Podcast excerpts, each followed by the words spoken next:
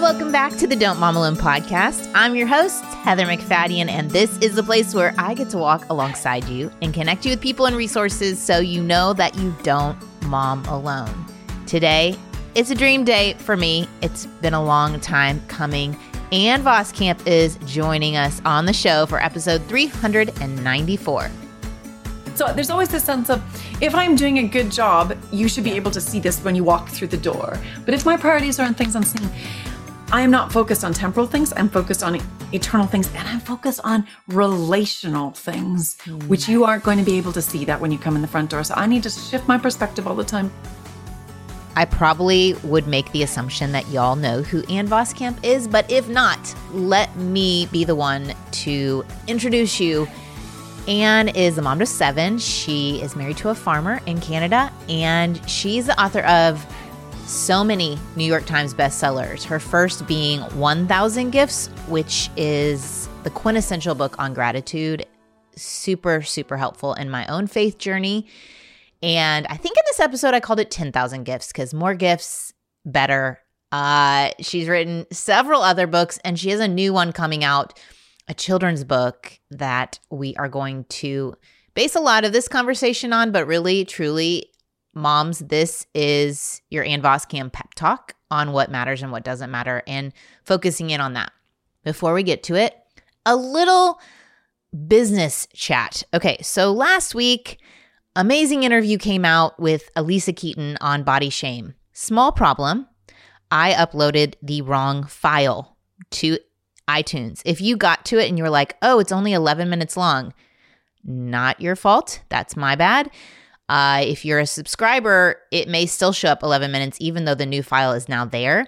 You can go listen to it on other places, uh, Spotify, Google, my website, and the whole 54 minute interview is there, and you don't want to miss it. It's really fantastic. And I, I just really don't even understand how I grabbed the wrong file because I, I, I just can't, I can't describe how upsetting that is that you would miss this conversation with Lisa because it was foundational to my own next layer of freedom spiritually and through my own body shame. So uh, go listen to that if you haven't. And also, I was trying to let people know that that happened, and I realized how hard it is to communicate with y'all who listen to the show.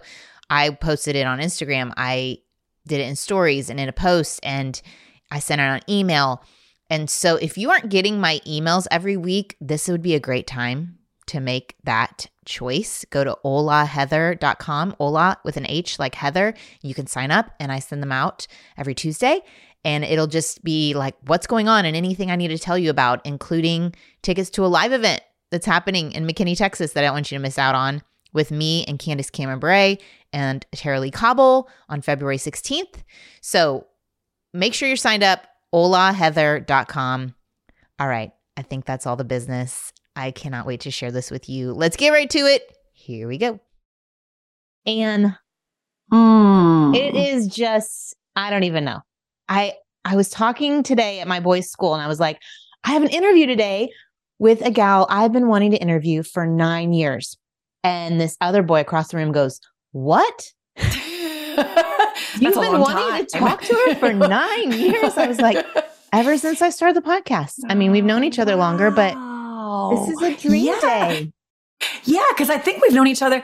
We were, we were trying to process that through. I think it's like at least a decade and maybe closer to like a whole dozen years. A whole dozen. A whole dozen. well, it is a gift. Thank you so much for mm-hmm. joining me. And. I even as you said, as we just got on, I, I don't know if the editor will cut it off, but you said the Lord go before us. Yes. That was something you spoke.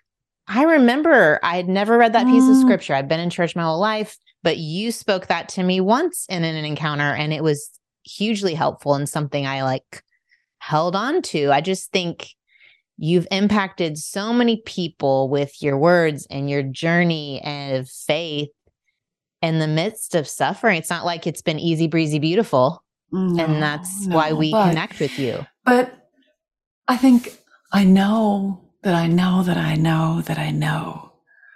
Once we've experienced God, we know that every valley that we walk through, it's the valley of his cupped hands. He's actually mm. carrying us through the valleys. And um, he actually, his presence in the midst of suffering, in the midst of hard times, which honestly, Heather, every single person yeah. is fighting their own hard battle. There is nobody. It is fake news that anyone gets through life without experiencing a hard road. And I think when we we know that suffering isn't because you've necessarily done something wrong, but that this is a broken world and we are all on hard journeys and that break our hearts, and that um that our Abba Father's presence becomes sweeter as more of this world is stripped away and he becomes our greatest treasure. And I know like you're heading in as I'm thinking about this Christmas being mm. on your first mm. without your yeah. earthly father and how much more I know personally when I lost my father that relationship with my heavenly father did shift and I have you felt that to be true for you? Oh, yes. And I think as we lose people here that we love, and really all of our stories in all kinds of ways are stories of loss. We are all losing hopes and dreams what we imagined the future would look like. And as we process loss, we realize like, where's my rock that I will never lose? And realizing that um that in Christ I am always soul safe. So coming into a Christmas where you realize, oh, my father's not coming back. The finality of that makes you also ache and yearn for eternity. Um, the story that, that goes on forever and ever that go, has no end. And I think it's sometimes we just, it's to pause and realize this is our Father's world. And everything in this world is actually very temporal. And do I have my priorities on things unseen? And I think as as a mama to um, we have seven children that run in ages from 27 now um, down to eight years old. That's that really has been bedrock for me, Heather, over and over and over again in the midst of laundry and dishes and meals and um, homeschooling was was my priorities on things unseen. And I think sometimes the temptation is to think, well, there's just this world and there's just the things I'm producing and performing and do that I can see with my own hands. Um, and in the midst of our losses, if we can't actually hold on to something, it doesn't exist. But I think, can I shift my priority always to my priority on things unseen in my family, in my relationship with my kids, and in my walk with the Lord? That the things in this world can look a lot different than I'd hoped and dreamed and prayed they would be, and trust that um, the true priorities are things that um, that are gifts from his hand that can never be taken away from me. And that promise of eternal life. Yes. Is the hope the, we have when we lose and hear the things of this world yeah. and uh, the, the true gifts, the gifts that will remain are the things that I cannot lose here. The riches of Christ, promise of um, an eternity in his presence that is utterly and completely fulfilling. Those things I can never lose. Yeah you mentioned focusing on the unseen in the midst yes. of chaos and seven kids and now you know you have a daughter-in-law and you know all of the yes. things yes. the family grows it doesn't you know it, oh more I at the table. I said to my husband on Sunday, I said, goodness, I didn't realize that your home actually kind of needs to be an accordion. That as kids leave it kind of contracts. Mm-hmm, but mm-hmm. then they they come home on sundays or birthdays or holidays or the, the, the house actually needs to grow far larger than it ever was because they bring home their spouses and their significant others that, that we have lots of we have lots of young boys courting right now. So okay. they are dating with plans. Um okay so yes. So actually the table needs to grow longer yeah. and the house gets so it, it is a really interesting yeah the chaos comes and goes even as they grow older. Yeah, it's not just those little years it's where we not. all started and we were writing about that and how yes. do you stay centered. But I did have listeners ask me, ask Anne, how does she, what habits, what rituals, what spiritual practices have helped you keep eyes on the unseen in the midst of the chaos? Because I know personally, like right now, right this second, I know I'm not centered. when little oh, things like yes. set me off, I know I have not spent yes. time I've not made it a priority. I've not been in the habit. So, what are your habits? And I think, I think for moms of kids of littles, and even as they move into teenage years, and even as they become adults, we can get caught up in do people see what I've been doing all day? Do they see all of the things? so that means that uh, then I have this measure of success. My priority is on what can be seen. My priority becomes does my house look perfect? Do my kids look quote unquote perfect to the outside community? When my priorities are on things seen, then I I can become enslaved to an idol of performance all of the time. But when my priority is on things unseen, and the unseen things are the eternal things. So my house might look like a mess, um, which there are more days than not that it does. um, sometimes I just want to say, do you realize, guys, that the dishwasher opens and we can actually put these things into the dishwasher? Um, and we wouldn't believe this of you, though. We wouldn't think. Oh, we would think. Oh, we think of the goodness. line from Ten Thousand Gifts where it's like the bubbles in the sink that you're oh, like loving doing, that you're loving doing dishes, and that you wouldn't get frustrated. Oh that, my goodness! Sometimes you know the dishwasher because even though even though we're down to now, um, there's only I say only. There's three kids who live at home full time, but um, we have um, one of our sons works here full time. So even though he lives with his other brother about five to 10 minutes away. Um, and then the, two of the boys are coming and going. We see them pretty much on a very regular basis. So there's, and it's funny, they come in and say hi, and everybody goes to the fridge. Maybe this is a boy mom thing. Oh! This is a boy mom thing. Just have food. Oh, food. But teach them food, about the dishwasher. Food. Yeah. Mm-hmm. And all of this stuff can I, can we get stuff to the dishwasher? But So there's always this sense of if I'm doing a good job, you should be yeah. able to see this when you walk through the door. But if my priorities are on things I'm unseen, I am not focused on temporal things. I'm focused on eternal things and I'm focused on relational things, mm. which you aren't going to be able to see that when you come in the front door. So I need to shift my perspective all the time too. That starts with in the mornings and it, and that that'll look different in different seasons, whether when you've got little babies or you're in that those toddler years to teen years, which sometimes in those teen years, goodness sakes, kids come home at after youth group or being out and they really want to process all kinds of things. So you can you can be as sleep deprived as a mom of teenagers as you Preach. are with the little ones. Uh, I mean, really, like their physical needs are so intense when they're little, but their emotional needs as they grow older actually like increase exponentially in ways I didn't really anticipate. Um, how are your relational priorities begin with what does my relational priorities look like? And I, I never like the word quiet time because it doesn't necessarily look like quiet time.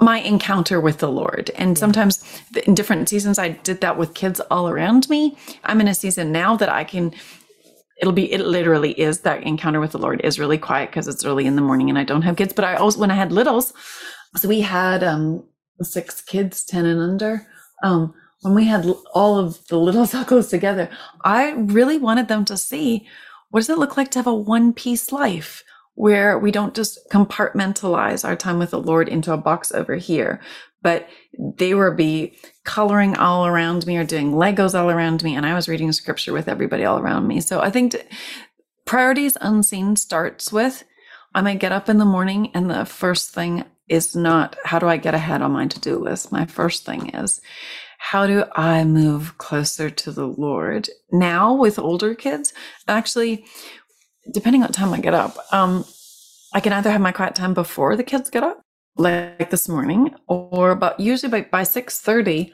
um, my husband gathers everybody for prayer. To, so before work starts in the, we live on a farm. So before anyone goes to the barn and does chores, before anyone, um, Shalom's in the middle of exams right now, our 17 year old. So before she works on exams, um, we start with prayer in the morning and it's always this lingering time.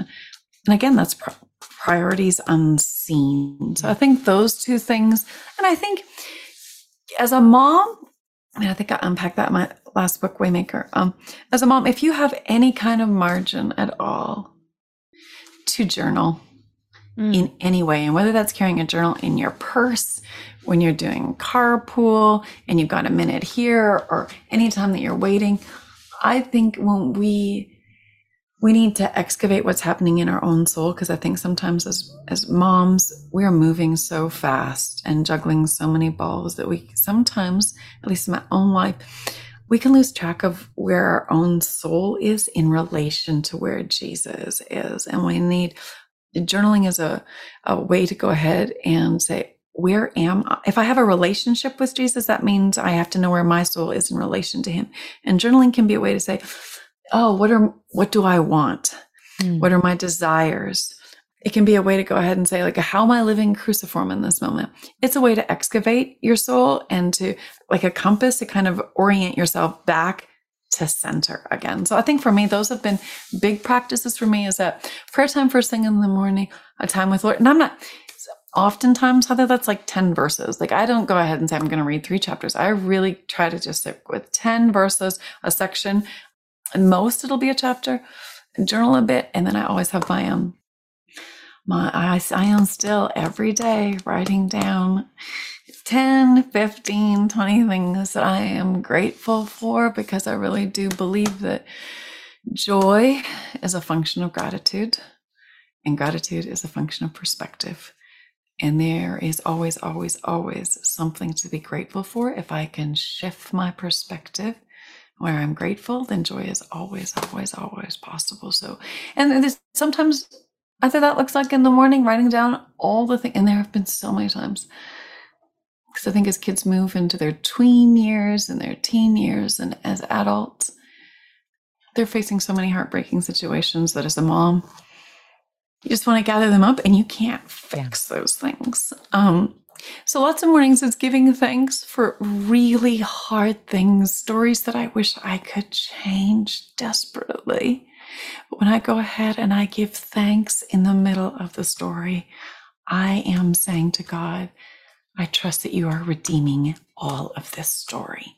So I think that practice of gratitude, and it also models to our kids. How do we practice gratitude? Because that gratitude is going to undermine that idol of entitlement that slips in all of the time. So those are some of my practices that try to keep me on center here. no, I I am taking it all in and I am even reminding myself like I need to get back to my gratitude list because it is not my natural bent. I am, oh, I am mm. a hundred What is missing? What is missing? What is wrong? Always. What am I missing out on? I'm the four on the Enneagram. Yeah. I'm the like finding the problem. A hundred percent.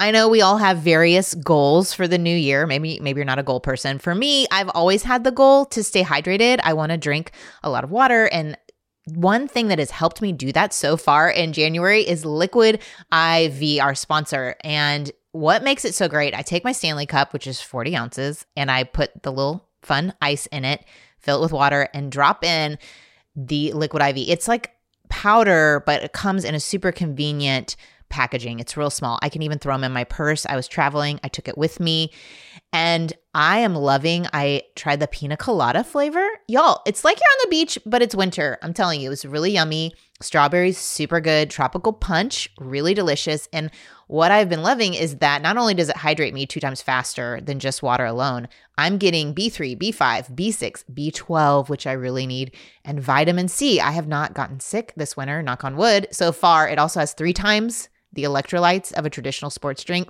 with premium ingredients. So it's non GMO, free from gluten, dairy, and soy.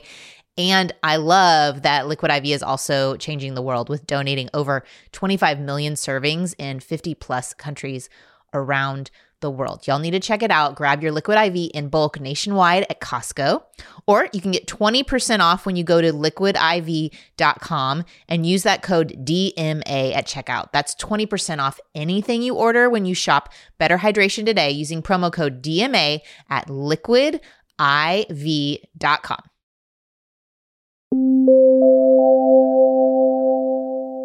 And I really I my default is not gratitude. My default is performance and perfectionism. And when you're dealing with those two idols all the time, you're constantly looking at what is missing mm-hmm. that I need.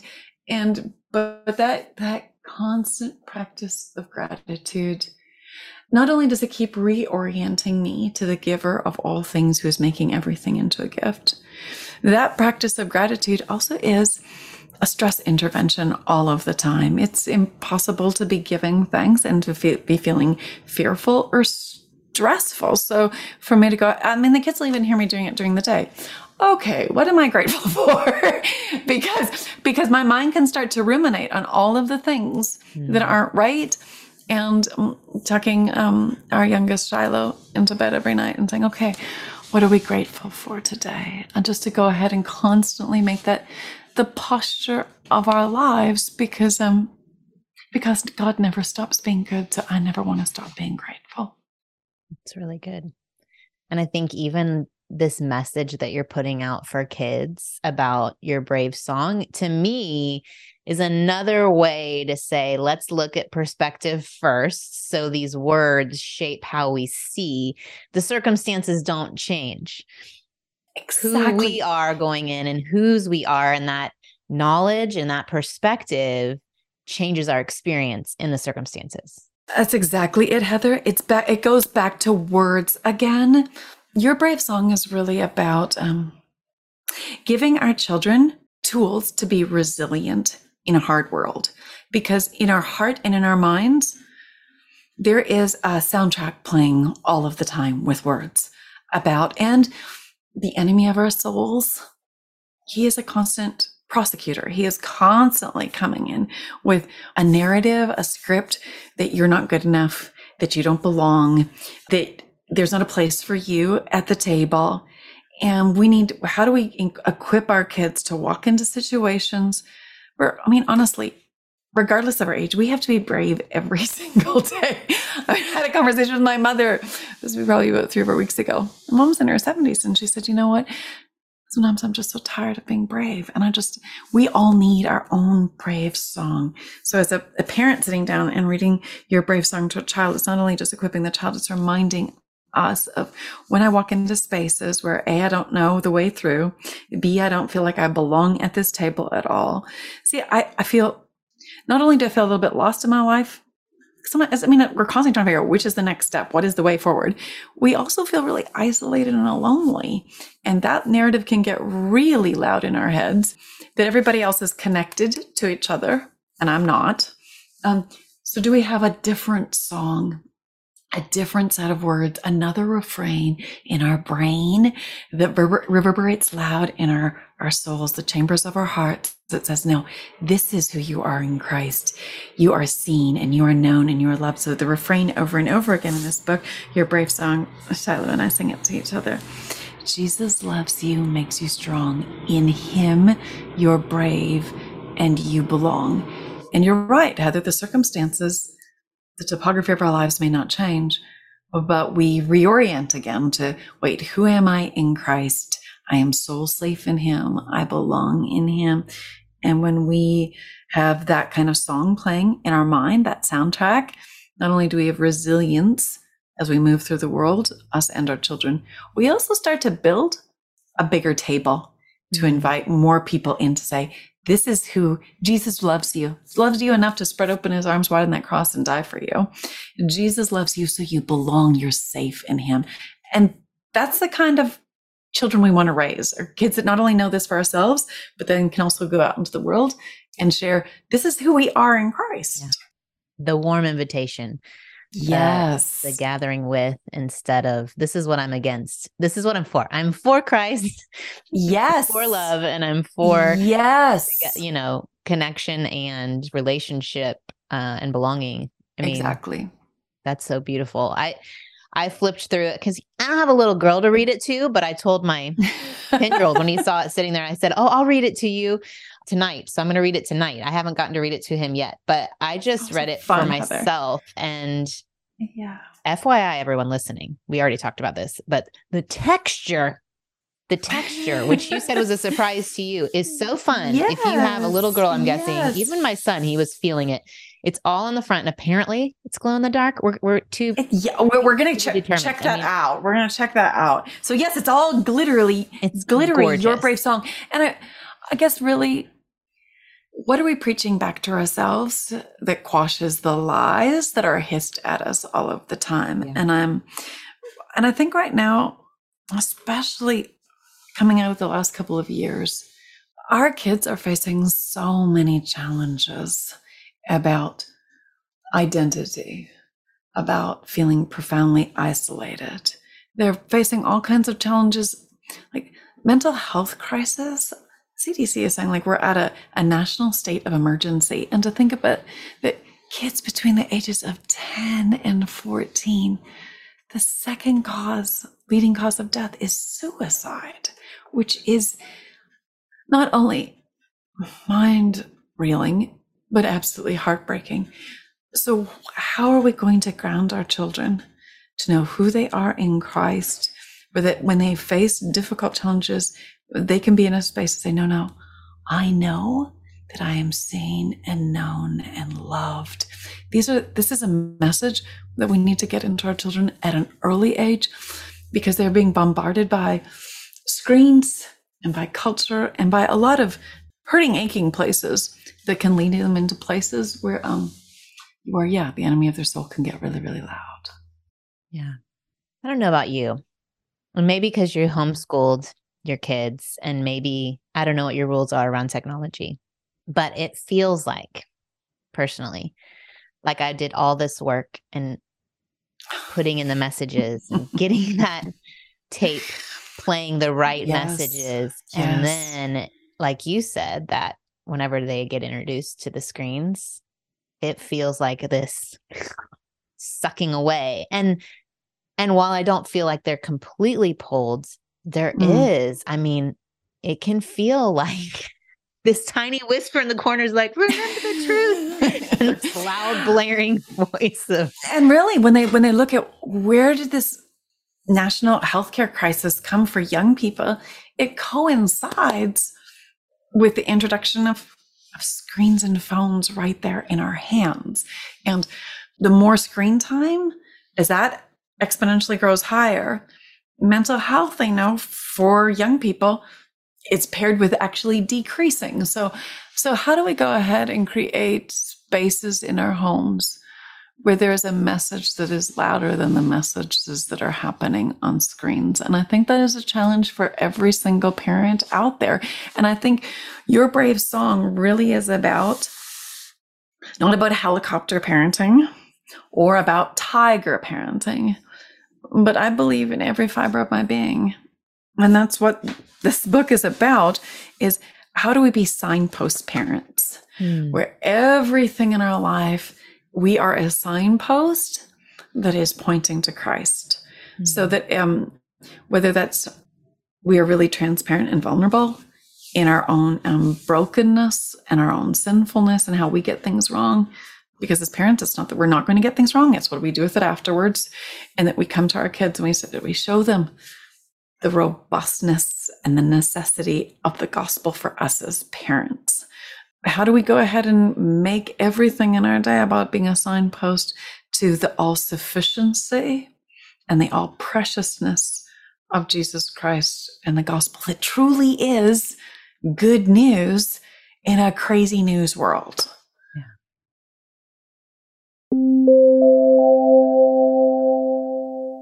It's so great when you find a winning combination of cosmetics that not only is good for the planet, good for your face, good for your skin, but also works. And I have found that with Thrive Causemetics, and cause is in the name, C A U S E, because they also support organizations that help communities thrive. And so some of the products I've loved, I've shared with you before, but I will do it again, is the Liquid Lash Extensions Mascara. What is fantastic is it is a tubing mascara, the first vegan one. It has over 20,000 five star reviews. But what I love is it kind of creates a tube around each of your lash from the root to the tip. And so not only does it stay on all day without smudging or flaking, but it's also really easy to get off. It just slides right off my lash with warm water and a washcloth. I don't even need to use soap on my eyes and I'm not tugging and pulling. They also have a fantastic eye brightener, which is a cream to powder highlighter stick that I use in the corners of my um, eyelids and it helps kind of just open my eyes and give me a lift because I'm needing that. mom, busy mom, maybe you too. It's super easy. I am not this makeup influencer person, but for me, it works. It looks great.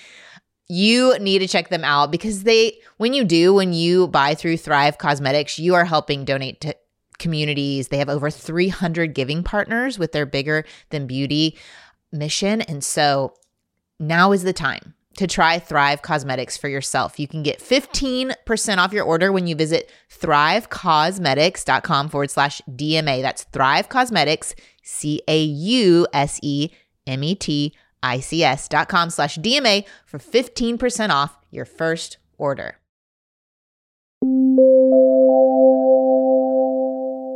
And even if they get the pull, and even if they have years of wandering, to trust that that that pull is enough that it isn't it isn't wasted and tell us no it's not wasted. Okay. and you know what?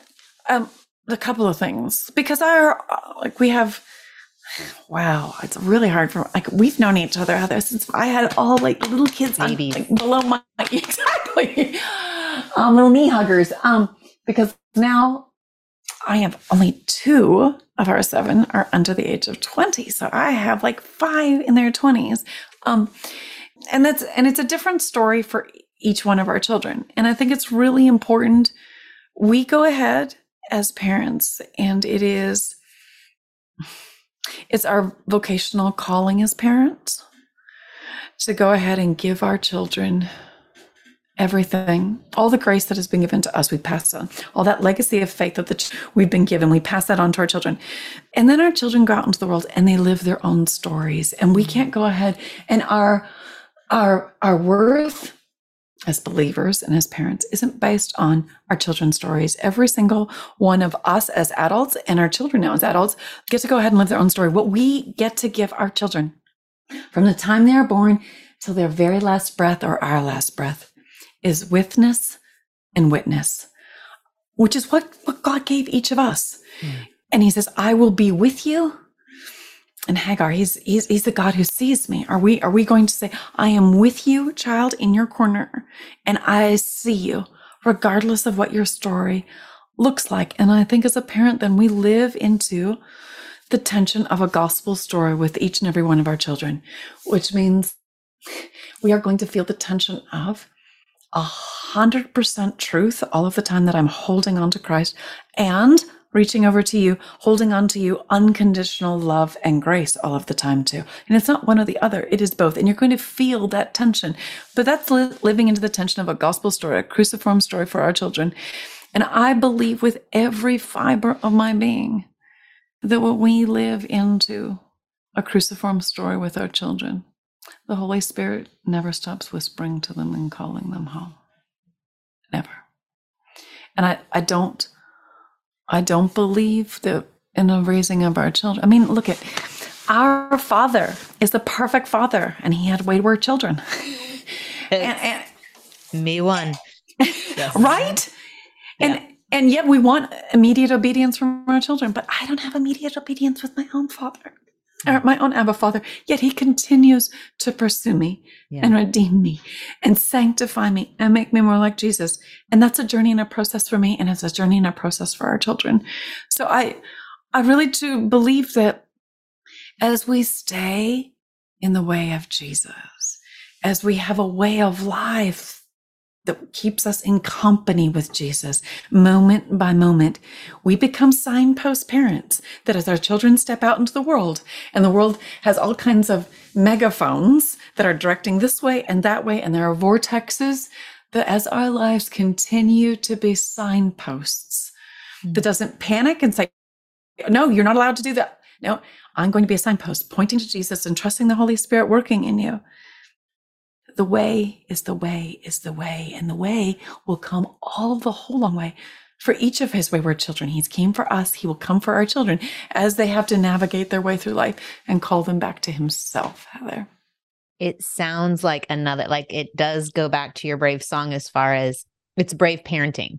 It's it is brave, brave parenting. parenting to trust that you are in Christ, that you have belonging there, not in perfectly behaved and performing children again the perfection performing for them that you're worth and value, like you said, is secure and it's secure. Christ. Yeah. And can, can I keep can I keep going back? It, for me, Heather, it's the it's the last page of your brave. Well, actually, two last pages here, and and all the world and the words. Those words, Jesus loves you, makes you strong, in Him you're brave and you belong. And those words ring all through the world like a heavenly song that is from far beyond this world. The song that is the very heartbeat of love Himself. It's always His perfect love for you, which goes endlessly on and on, which fills your heart with the very bravest song. And then as you turn to the last page, it's got a little frame there for you to, it says glue your child's photo here. And then underneath, it's this verse right here. The Lord your God is always with you. He celebrates and sings. Ah, I can never say it either without crying. He celebrates and sings because I like because oh my goodness, because of you. And he will refresh your life with his love. Zephaniah 3:17 in the CEV. It's going back to love is not um, love is not some fuzzy feeling. He says that he is love. And he gets to decide what love is. Love isn't that we agree with someone. Love is that we sacrifice for someone. Love is, is cruciform. And that love doesn't leave us where we are. That love is always coming to us to gather us up and loves us enough to change who we are, to become more like love himself. And I think um, if we can go ahead and so much of what we are doing, the motivations of our own hearts as parents and as kids, is driving us in directions where we're looking for belonging, where we're looking for acceptance, the things that where we're looking for knownness. When we know that Jesus knows me all the way to the very bottom and loves me up to the sky. When we know we are soul safe in his love, we're not driven in other directions. And that changes our motivations. It changes how we navigate in the world. It changes our sense of being a non anxious presence in the world. Mm. I come back to lots of times in my own parenting, if I could change anything, Heather, and we've talked about this with the kids so much of our parenting, when we we are bowing down to those idols of perfectionism and performanceism and what everyone else thinks, we can be um, our parenting can become shame driven. And and now going back and saying, oh, if I could do anything over again, I would want my parenting to be the signpost that points to unconditional, unwavering love that doesn't leave me where I am, that's going to change me and sanctify me and make me more like love himself. Because when we are, when we know that we are totally loved, all of those other idols fall away because we are loved by a greater love. Um, so I don't, I really truly believe with now kids in my, in their twenties, if I could go back and really be more rooted in the, the unconditional, unwavering, unrelenting love of the Good Shepherd who pursues us and carries us all the way through. His love will change us in a way that shame and fear never can. And for the person who's in a hard space, like, I don't know about you, but I, I have felt that love in an even greater expanse when I'm grieving or when I'm helpless and hopeless, like yes, blaming blaming God for the hard was never a good answer for me. It was like, no, no, no, no. He loves us. This hard mm. thing happened. It doesn't mean he doesn't love us. Like when people say, How could a loving God allow? How could a loving God? And it's like, I've I've found actually his loving presence to be my only comfort in the midst of the thing that was quote unquote allowed. So what do you think about yeah, that? and I think to, I think to really when people say, well, how does a loving God allow that? To really understand that this is a world made up of more than atoms. This is a world made up of ways. A million, billion, trillion ways. And we don't know how the way of this story connects with the way of that story, which connects with the way of this story, which is the way it connects. So I can look at God and say, well, a loving God would never allow this. No, no. In a world of a million, billion, trillion ways, the only one who can navigate and orchestrate and understand all the ways of all the stories is the one who says he is the way. Mm-hmm. So I may look at this and say, well, a loving God would never allow my father to be killed in the same way that my sister. What kind of a loving God would do? I am not God. And I don't know how the ways of all the stories connect with the ways of all the other stories. And I'm my journey has taken me anywhere, Heather.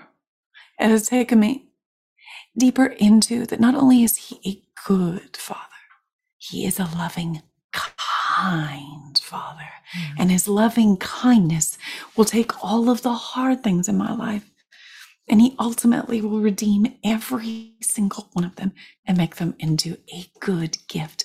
I can continue to sing a brave song that Jesus loves me makes me strong in Him. These are not things I have to yeah. muster up by myself. No in Him. Yeah. No mustering. In Him, I'm brave and I belong. That hushes all the the hurry and the worry and the anxiety that I can rest in a loving kindness that will never let me go. Hmm. Is um anyone, Ellie or anybody going to make this an actual song? Oh my goodness. How do you know these things, Heather? Did I just come? Did I manifest actually, something? No. I, I wonder, I wonder if you were prophetic. Um, no. actually, uh, actually, we have been working on a song. Ellie Holcomb, Christa Wells, and I, who were kind of the same people who all worked on Red Sea Road together. And Ellie and I wrote a song, um, "A Woman," that was nominated for a Dove Award. Um, that she oh my gosh. Grant. We've actually been working on a song um, that That's that goes so along with your brave song. Yeah, actually, the refrain uh, that she was working on She's really happy to hear her little son River running through the house singing it over and oh over. Oh my gosh, I have goosebumps. Again.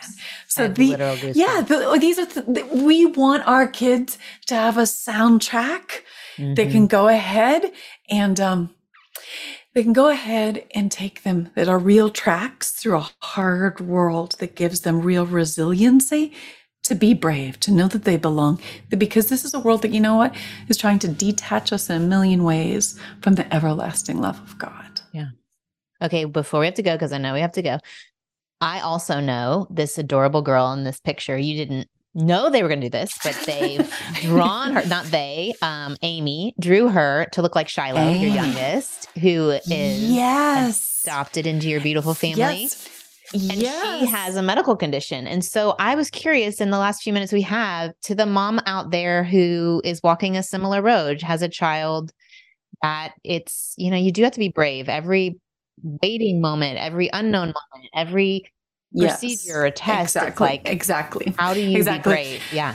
Exactly. There so much of this came out of like what tool do I give my eight year old who is profoundly shy who is working on attachment to her, her mama and her papa, who has all kinds of medical trauma. Um, and actually, this coming week, um, we go back to the hospital for a, a six hour so, so there's she needs a story. She needs a song to sing in her own heart and mind gives her courage that transcends any situation. So for the mama who feels like a oh dear, I've got a child, a child who's being bullied at school, a child who is facing kinds of, um, who may not look like everybody else, um, is differently abled, who's struggling with all kinds of medical challenges, a child who needs a brave song to echo in her heart. This is really where this this book came. And for Shiloh, she prepares to to head into. We've got three days um, uh, in the big city with medical appointments, and then this this heart procedure to work on Shiloh's brave heart. Um, this is a song that she's actually carrying with her. So it's not a, not something that I hoped would give her resiliency. I actually can see her picking it up, and it becomes like a, um, a shorthand phrase, uh, our own phraseology for remember who you are in Christ. Is like remember what's your brave song, and then we can sing it together as mm-hmm. she steps into the difficult places. And does it comfort you? Because that's for her.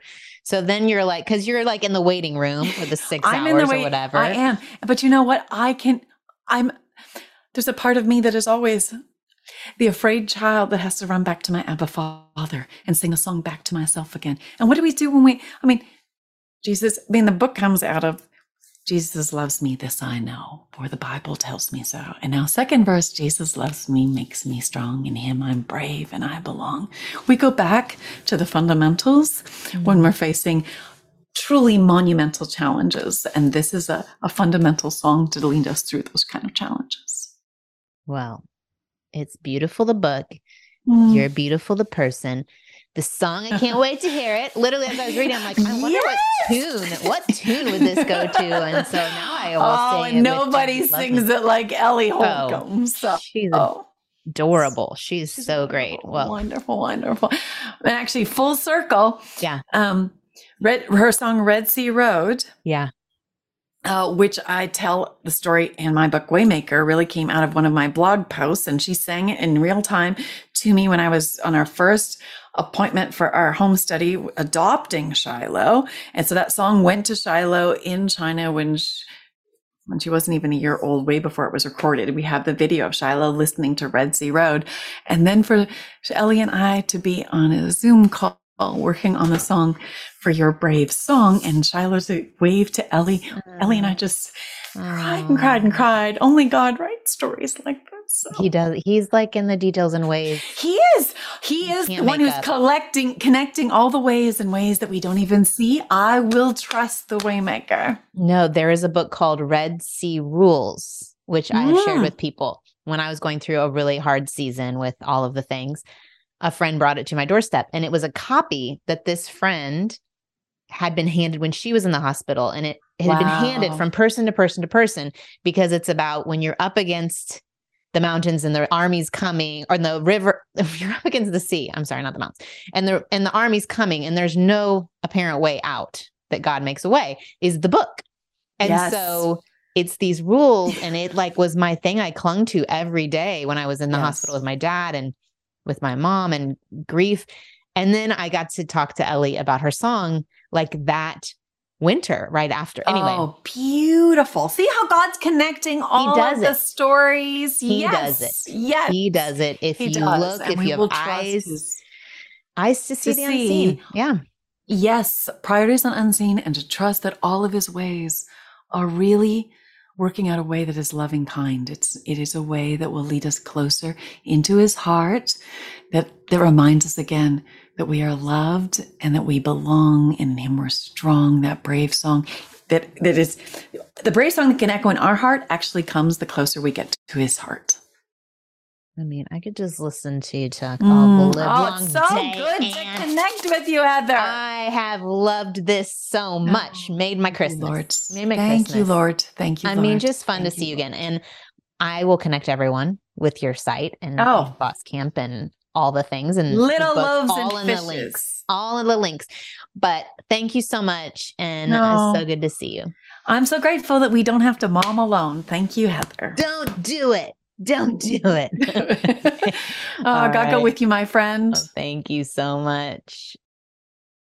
Man, isn't Ann fantastic? I had such a good time chatting with her, and everything she's talking about is super, super helpful for us as moms. I wanted to share um, a story from my week last week, something that I haven't posted on the Instas or shared anywhere else. I started my week with that mishap of not uploading the right file. And then at dinner, I just had an interchange with my boys where everything's going great. We're all laughing at the dinner table. It's rare that we all six get together around the table. And um, one of my boys was excited about something he learned in Bible. And I was so excited because here is my values, connection, faith. Here's my son excited about something he learned in Bible. And so I run and grab the Bible recap book and I'm starting to read out of it for the section of the Bible he was talking about. And in doing so, it shut my son down and he stopped sharing and he actually wasn't really happy that I did that and how I handled that. And instead of, which my husband pointed out, he's like, oh, it was just a miscommunication, it's just a mistake. All of the sudden, I went into a major shame cycle. Now, that shame may have started with my mistake early in the day, but it just, I don't know if y'all have experienced that. It's not just I did something wrong. It is I am wrong. What is wrong with me? That I didn't read those cues right, that I made this decision, that I disrupted these things that I desire for our family.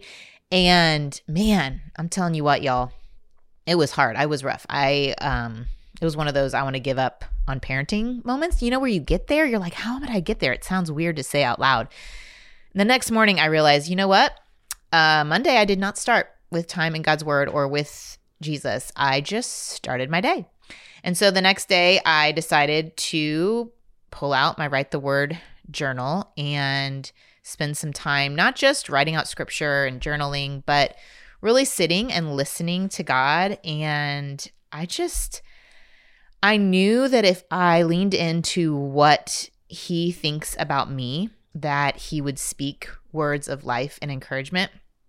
And so I just, I just asked him, you know, what do you think? And of course, I hear beloved and child and known. And then I hear cared for, and cared for kept repeating.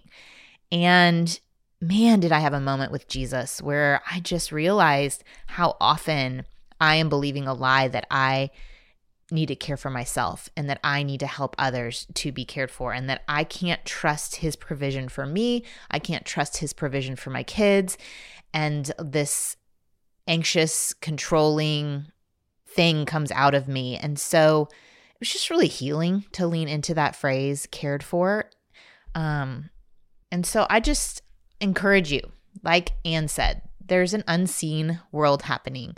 There's a intersection of the secular and the sacred happening all the time. Like there's no separation between the two. And so make time to sit with Jesus. Make time to ask him what he believes about you and see what comes to your mind and just heal whatever lies you're believing. So I'm going to pray over us. I hope um, sharing that story was an encouragement to you. And if you felt similar things, that um, you know that there is healing available. So let's pray.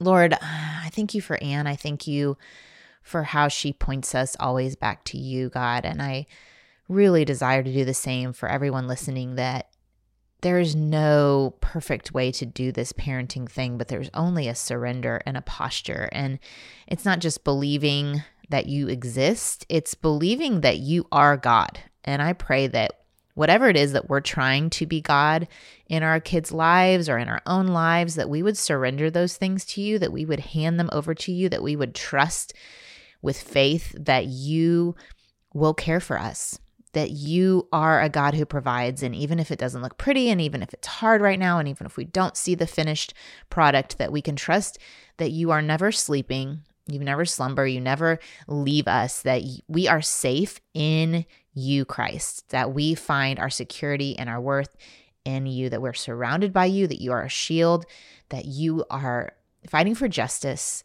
where we don't see justice, and that we can join you in that if you invite us into that, but that we can trust ultimately your care and provision. In Jesus' name, amen. All right. Thanks, y'all, for joining me please make sure you get my emails because I don't know how to connect with you guys. Otherwise, social media is not reliable. If I had, you know, whatever, 5,000 people following me on social media, maybe 100 would see my posts. So if you really love this show, I would love to connect with you via email. And I know nobody wants to get more emails, but I don't know how else to connect with you. So go to holaheather.com, find me there. Uh, every Tuesday, I'll send you a little message. And you know, sometimes people email me back afterwards and I'm emailing you. It's not, I don't have someone emailing you, it's me. So um, I hope I get to connect with you there. And I will see you back here next week. We're going to talk about intense and sensitive kids. All right, adios. Bye. I hope you enjoyed this episode of the Don't Mom Alone podcast. If you're wanting to connect with more people and more resources to help remind you that you're not alone, head over to don'tmomalone.com. That's where you'll also find show notes with any links mentioned by our guests. Most importantly, I want you to know the good news, the great news that you're not alone because God has promised to always be with you. With faith in Jesus Christ, the one who died for you and rose again, Jesus said when he left, he was going to leave a helper, a comforter, to be with us. God in us. Moms, that's superpower.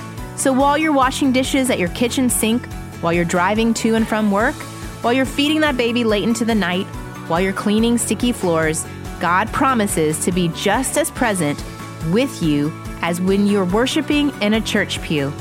As it says in Zephaniah 3:17, "The Lord your God is with you. He is mighty to save. He takes great delight in you. He will quiet you with his love and he will rejoice over you with singing." Now that's good news. Have a great day.